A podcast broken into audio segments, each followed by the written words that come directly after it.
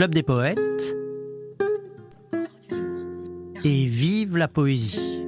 Tenir l'âme en état de marche, tenir le contingent à distance, tenir l'âme au-dessus de la mêlée, tenir Dieu pour une idée comme une autre, un support, une éventualité, une contrée sauvage de l'univers poétique, tenir les promesses de son enfance, tenir tête à l'adversité, ne pas épargner l'adversaire, tenir parole ouverte, tenir la dragée haute à ses faiblesses, ne pas se laisser emporter par le courant,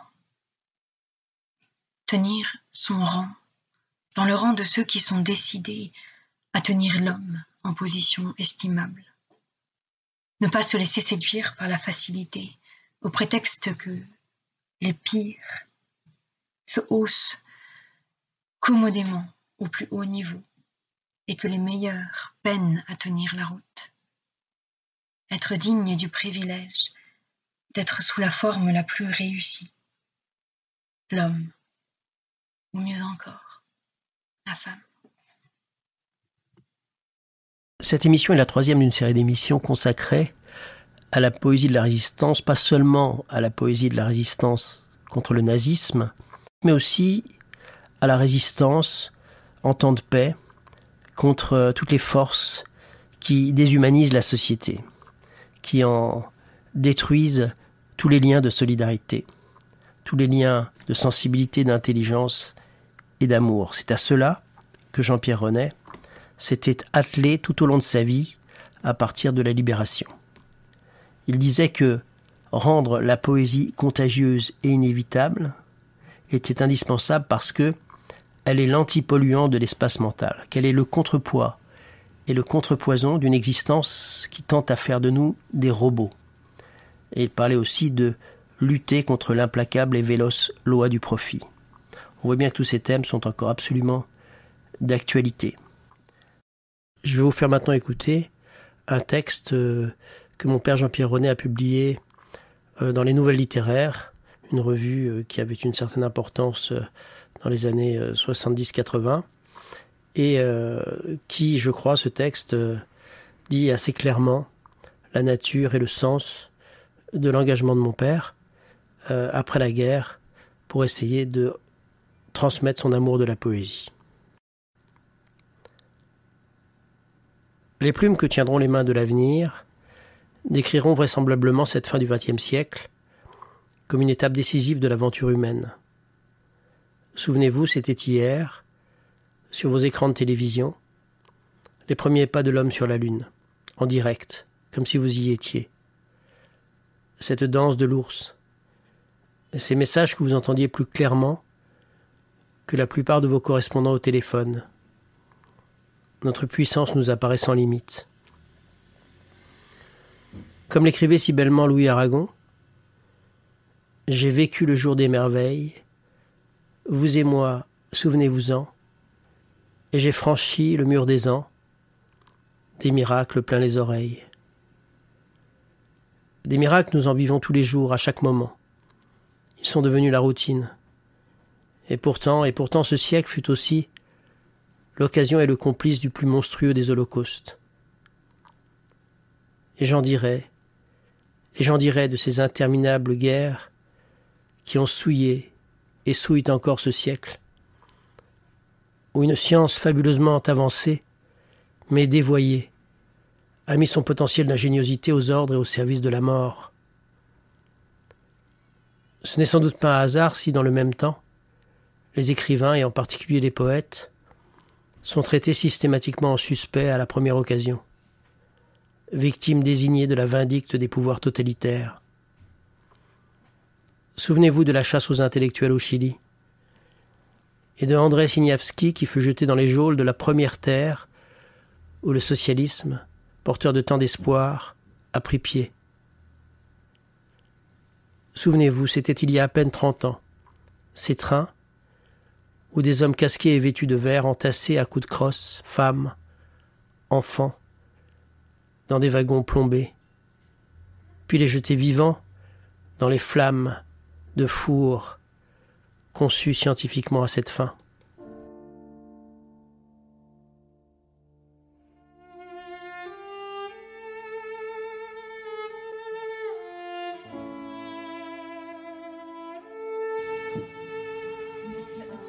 Mon Dieu, je voudrais dire un mot. Et pardonnez-moi s'il est dur. Car c'était dur ce que je vais vous raconter. Pour avoir écouté la passion de Jésus. De Jésus qui a souffert quelques jours et qui est mort. Et depuis lors ne souffre plus. Voici. C'était des femmes. Il y avait des hommes aussi, mais je vais vous parler des femmes. Parce que je sais mieux. C'était des femmes et il y en avait des milliers. Mais la chose était pour chacune. Quand je les ai connues, chacune d'elles avait été injuriée et battue, frappée à la tête, au visage et partout, jusqu'au sang. Chacune d'elles avait eu les cheveux arrachés par poignées et les mains tordues, et même souvent brûlées à la flamme. C'étaient des femmes et qui peut-être évidemment n'étaient pas toutes filles de Dieu, ni même enfants de Marie. Elles n'avaient pas toutes parié pour le royaume des cieux, mais travaillaient pour leur pays, ou leur parti, ou pour leur homme. Elles avaient aidé leurs amis, pensé à des gens et travaillé pour eux. Les gens s'étaient lavé les mains, elles étaient en prison depuis des mois. En prison, loin de leur mère et de leurs frères, de leurs enfants et de leurs hommes depuis des mois. Mais des soldats sont venus les chercher et les ont fait sortir. Les ont emmenés en troupeau vers la gare et les ont poussés dans des wagons à bestiaux. Et les wagons ont roulé vers le nord pendant deux jours, trois jours ou plus, avec ces femmes entassées, debout, sans air, sans eau, sans pain. Les vieilles, les jeunes, celles qui étaient malades, celles qui étaient enceintes, et tellement serrées que plusieurs déjà dans les wagons sont mortes. Et leurs corps sont restés avec les autres sous les pieds des vivantes qui souffraient encore. Enfin, les wagons se sont arrêtés.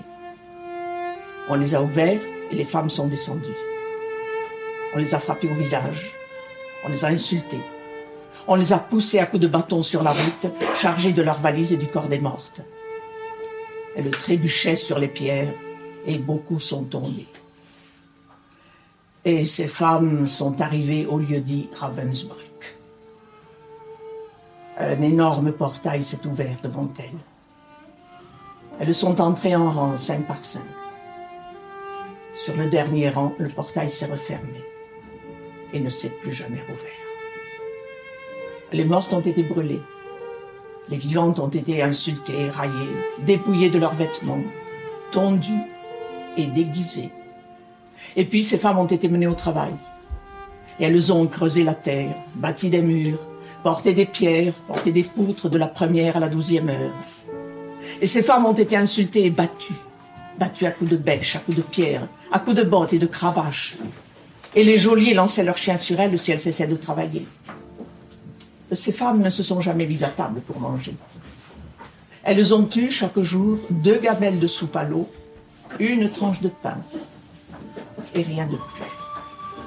Ces femmes ne se sont jamais réchauffées devant un feu. Elles étaient dehors, travaillant, ou debout, immobiles, punies, pendant des heures, sans chaussures et sans manteau. Et Ravensbrück n'est pas en Galilée, mais en Allemagne du Nord. Ces femmes ont été malades et personne ne les a guéries. Celle qui était paralytique était venue à la chambre à gaz et brûlée. Celle qui mourait était brûlée. Et celle qui n'était pas morte continuait à travailler, de la première heure à la douzième heure, pleine d'ulcères et de fumier, chaque jour insultée, frappée et tombant plusieurs fois par jour. Et beaucoup mouraient chaque jour. Et les autres devaient les dépouiller et porter leur corps jusqu'au four. Et cela n'a pas duré trois heures, ni trois jours, ni quarante jours, mais des mois, et des années, et des années. Enfin, des soldats sont venus délivrer celles qui n'étaient pas mortes. Et ces soldats les ont violées. Puis ils leur ont donné un peu de pain et les ont renvoyés dans leur pays. Ces femmes ont trouvé leur pays ravagé, leur maison écroulée au vide, leurs enfants dispersés. indifférents aux morts. Leurs hommes avec d'autres femmes. Et leurs hommes les ont chassés ou répudiés.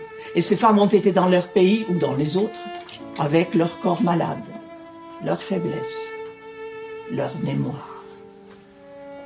Le vendredi saint, à la neuvième heure, Jésus est mort et n'a plus souffert. Ces femmes aujourd'hui, mon Dieu, souffrent encore. Ces femmes ont encore faim, ont encore froid, sont abandonnées et pleurent. Mon Dieu, ces femmes sont là, devant vous, à genoux, et regardent Jésus assis à votre droite dans la gloire. Et ces femmes vous crient ce qu'il vous a crié. Mon Dieu, pourquoi m'as-tu abandonné?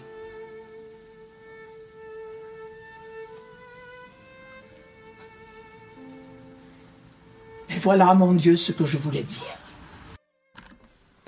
Je ne suis pas sûr tous les matins que Dieu existe. Je le souhaite. En tout cas, j'ai parfois l'immodeste impression qu'il veille sur moi et sur mon itinéraire. Les poètes ne sont-ils pas, y compris, et peut-être à commencer par les plus acharnés à le nier, ces interprètes les plus attentifs et les plus fidèles, les gardiens de ces fabuleux jardins? Qui célèbre la nature mieux que le poète? Qui appelle, chante l'amour et la fraternité mieux que le poète? Et ce verbe qui fut au commencement Et ce verbe fait chair qui, qui en tire la meilleure part Qui s'emploie à lui donner la parole juste et harmonieuse, à le perpétuer, à l'approfondir, à le renouveler.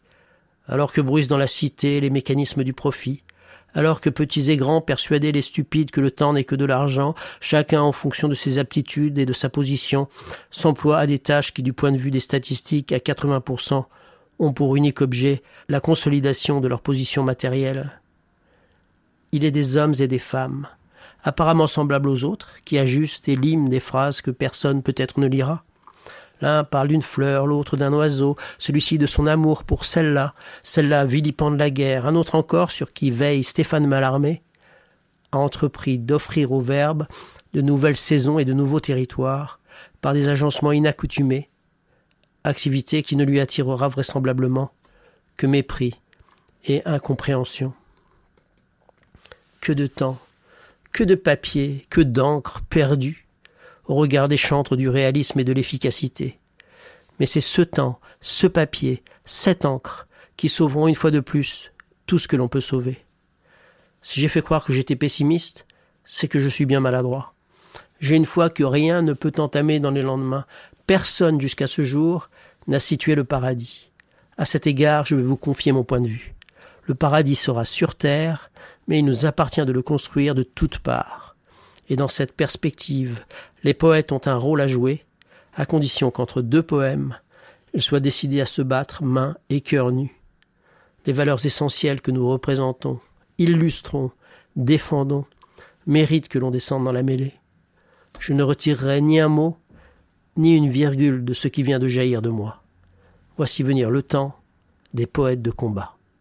Jean-Pierre Nouvelle littéraire 2476, mars 1975. J'ai introduit dans la lecture de ce texte un poème bouleversant de Micheline Morel, interprété par Élise Simor. La passion selon Ravensbrück. Il y avait, je crois, quelque chose aussi de désespéré dans cette lutte que Jean-Pierre René a conduit toute sa vie, parce que autant, bien sûr, il lui semblait que cette lutte était essentielle, une lutte pour partager les idéaux, de beauté et de fraternité, capable de créer une communion entre les êtres humains et donc euh, d'être source de paix. Mais euh, une lutte désespérée parce que je pense que Jean-Pierre René avait parfois le sentiment que malgré tous les efforts euh, que les artisans de la beauté peuvent conduire, eh bien, on se trouve dans une société qui petit à petit se laisse gangréner par l'insensibilité, par l'individualisme, par l'indifférence à autrui, et pire encore, par la peur d'autrui, comme on le voit avec la résurgence un peu partout en Europe des partis d'extrême droite. On retourne maintenant du côté du poète et je vais vous faire écouter encore quelques passages donc de cette émission qu'il avait enregistrée en rassemblant des amis à lui, des amis des maquis de Haute-Savoie. C'est le poète qui parle et qui va présenter un poème d'un poète que nous aimons beaucoup au Club des Poètes, Robert Desnos. Le poème que maintenant nous allons pouvoir écouter sera interprété par Colette Lecourt et je le dédie tout particulièrement à une famille qui a été très éprouvée, à la famille noire. Auguste est à nos côtés avec sa fille, il a été un des responsables de la S. son frère Joe, qui était avec moi au môle, est mort en revenant de Buchenwald, et un autre de, leurs frères a été tué au combat d'Annecy. C'est une famille qui a été terriblement éprouvée, qu'ils trouvent ici la marque de toute mon affection, et tout ce qu'on peut leur offrir ici dans le cadre d'une émission de poésie, c'est un poème. Ce poème est un poème que j'aime beaucoup. Il est de Robert Desnos et il traite de la déportation puisque Desnos est mort en déportation. Voici Sol de Compiègne.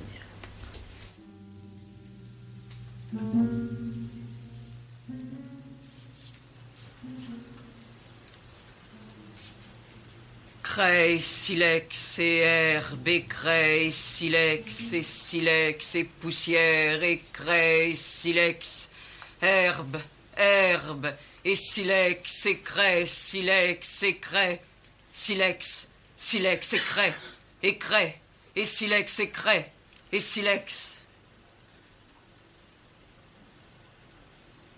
Quelque part entre l'aile et rose, et la reine et Anthony entre les roses de l'ail, entre Clamart et Antony. Cray, silex, cray, silex et cray, et silex cray, et silex cray, et silex.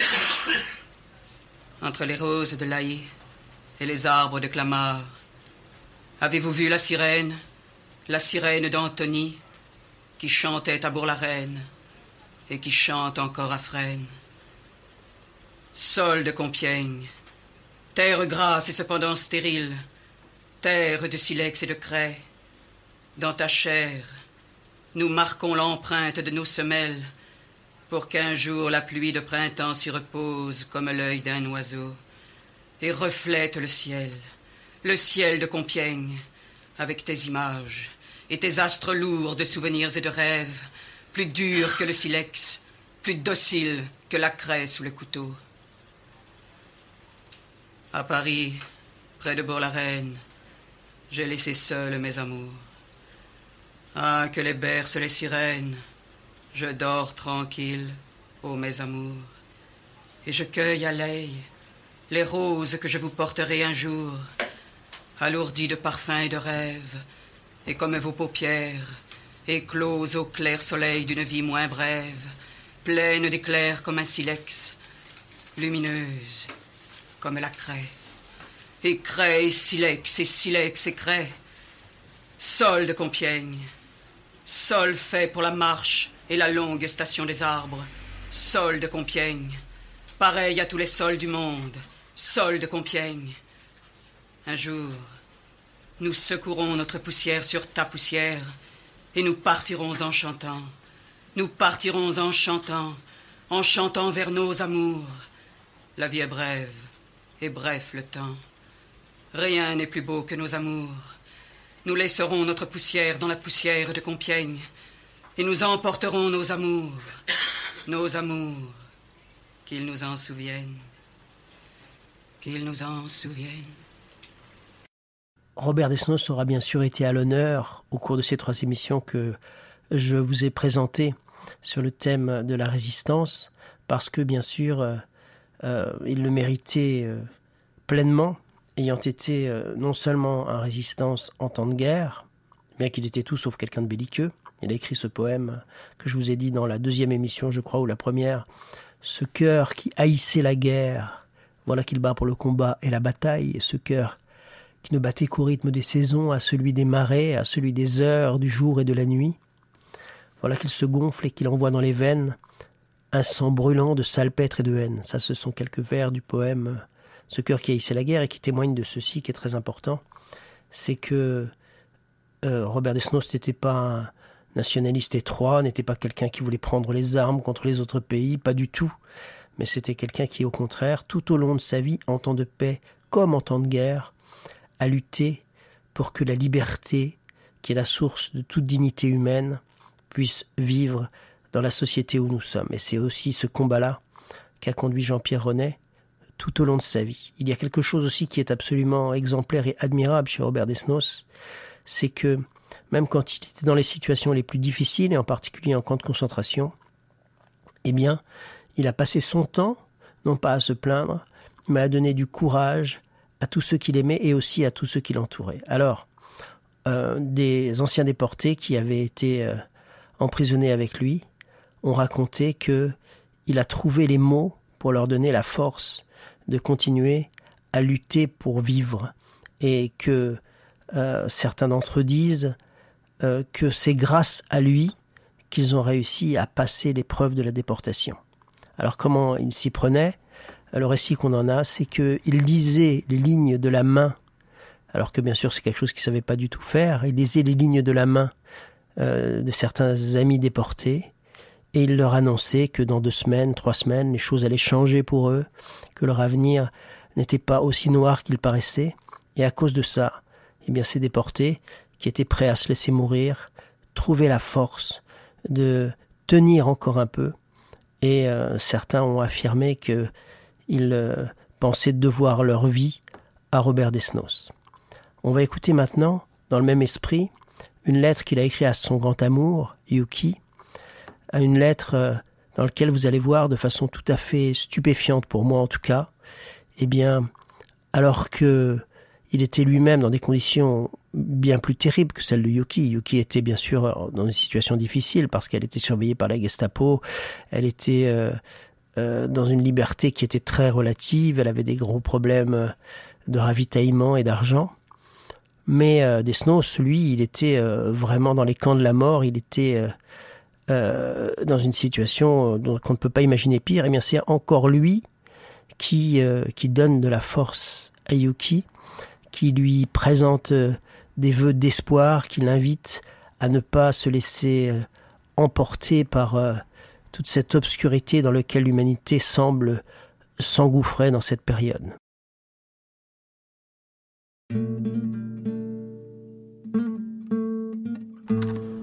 Mon amour, notre souffrance serait intolérable si nous ne pouvions la considérer comme une maladie passagère et sentimentale. Nos retrouvailles embelliront notre vie pour au moins 30 ans. De mon côté, je prends une bonne gorgée de jeunesse. Je reviendrai rempli d'amour et de force. Pendant le travail, un anniversaire, mon anniversaire, fut l'occasion d'une longue pensée pour toi. Cette lettre parviendra-t-elle à temps pour ton anniversaire? J'aurais voulu t'offrir cent mille cigarettes blondes, douze robes des grands couturiers, l'appartement de la rue de Seine, une automobile, la petite maison de la forêt de Compiègne, celle de Belle-Île, et un petit bouquet à quatre sous. En mon absence, achète toujours les fleurs, je te les rembourserai. Le reste, je te le promets, pour plus tard. Mais avant toute chose, bois une bouteille de bon vin et pense à moi. J'espère que nos amis ne te laisseront pas seul ce jour je les remercie de leur dévouement et de leur courage. J'ai reçu, il y a une huitaine de jours, un paquet de Jean-Louis Barrault. Embrasse-le, ainsi que Madeleine Renaud. Ce paquet me prouve que ma lettre est arrivée. Je n'ai pas reçu de réponse, je l'attends chaque jour. Embrasse toute la famille, Lucienne, tante Juliette, Georges. Si tu rencontres le frère de Passeur, adresse-lui toutes mes amitiés et demande-lui s'il ne connaît personne qui puisse te venir en aide. Que deviennent mes livres à l'impression? J'ai beaucoup d'idées de poèmes et de romans. Je regrette de n'avoir ni la liberté ni le temps de les écrire.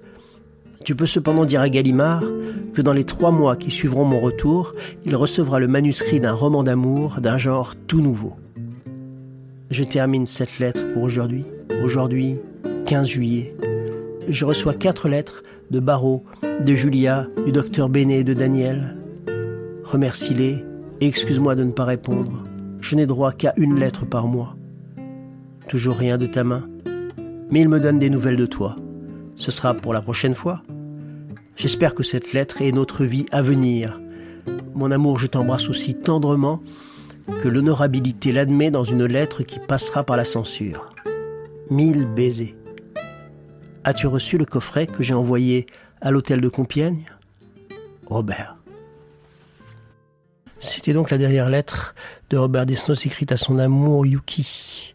Malheureusement, Robert Desnos ne reviendra pas du camp de concentration de Thérésine et n'aura pas la joie d'offrir à Yuki toutes les cigarettes et les voitures et les maisons et les mots d'amour qu'il aurait voulu lui offrir à son retour. On raconte que un étudiant tchèque qui faisait partie de l'armée qui a libéré le camp de Thérésine a découvert Robert Desnos dans un très triste état jusqu'avant qu'il ne meure, et a aussi euh, euh, partagé avec lui un poème que Desnos euh, avait cousu dans sa vareuse un fragment de poème plutôt, qui était un passage du poème À la mystérieuse qu'il avait écrit en 1926. Je vais l'interpréter pour vous maintenant. J'ai tant rêvé de toi que tu perds ta réalité. Est-il encore temps d'atteindre ce corps vivant et de baiser sur cette bouche la naissance de la voix qui m'est chère? J'ai tant rêvé de toi que mes bras, habitués en étreignant ton ombre, à se croiser sur ma poitrine, ne se plieraient plus au contour de ton corps peut-être. Et que devant l'apparence réelle de ce qui me hante et qui me gouverne depuis des jours et des années, je deviendrai une ombre sans doute. Ô balance sentimentale, j'ai tant rêvé de toi qu'il n'est plus temps sans doute que je m'éveille, je dors debout, le corps exposé à toutes les apparences de la vie et de l'amour. Et toi la seule qui compte aujourd'hui pour moi, je pourrais moins toucher ton front et tes lèvres que les premières lèvres et le premier front venu. J'ai tant rêvé de toi, tant parler, marcher, coucher avec ton fantôme, qu'il ne me reste plus peut-être, et pourtant, qu'à être fantôme parmi les fantômes, plus ombre cent fois que l'ombre, qui se promène et se promènera allègrement sur le cadran solaire de ta vie.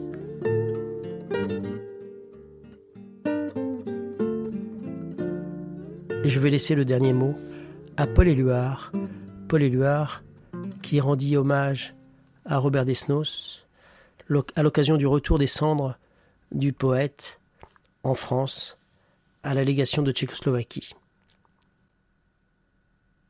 Jusqu'à la mort, Desnos a lutté pour la liberté.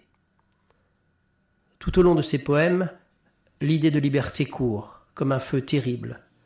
Le mot de liberté claque comme un drapeau, parmi les images les plus neuves, les plus violentes aussi. La poésie de Desnos, c'est la poésie du courage, il a toutes les audaces possibles de pensée et d'expression. Il va vers l'amour, vers la vie, vers la mort, sans jamais douter. Il parle, il chante très haut, sans embarras. Il est le fils prodigue d'un peuple soumis à la prudence, à l'économie, à la patience, mais qui a quand même toujours étonné le monde par ses colères brusques, sa volonté d'affranchissement et ses envolées imprévues. Il y a eu en Robert Desnos deux hommes aussi dignes d'admiration l'un que l'autre. Un homme honnête, conscient, fort de ses droits et de ses devoirs, et un pirate tendre et fou, fidèle comme pas un à ses amours, à ses amis et à tous les êtres de chair et de sang, dont il ressent violemment le bonheur et le malheur, les petites misères et les petits plaisirs. Desnos a donné sa vie pour ce qu'il avait à dire, et il avait tant à dire. Il a montré que rien ne pouvait le faire taire. Il a été sur la place publique sans se soucier des reproches que lui adressaient, depuis leur tour d'ivoire, les poètes intéressés à ce que la poésie ne soit pas ce ferment de révolte, de vie entière, de liberté, qui exalte les hommes quand ils veulent rompre les barrières de l'esclavage et de la mort. C'était Et vive la poésie, l'émission hebdomadaire du Club des poètes, et pour terminer, quelques mots du fondateur Jean-Pierre Renet. Bonsoir amis, bonsoir, qui que vous soyez, où que vous soyez, si vous avez quelque chose sur le cœur, quelque chose qui passe difficilement, écrivez-moi, écrivez-moi tout de suite comme on écrit à un ami, et nous serons peut-être un peu moins seuls. Bonsoir, à la semaine prochaine, et vive la poésie.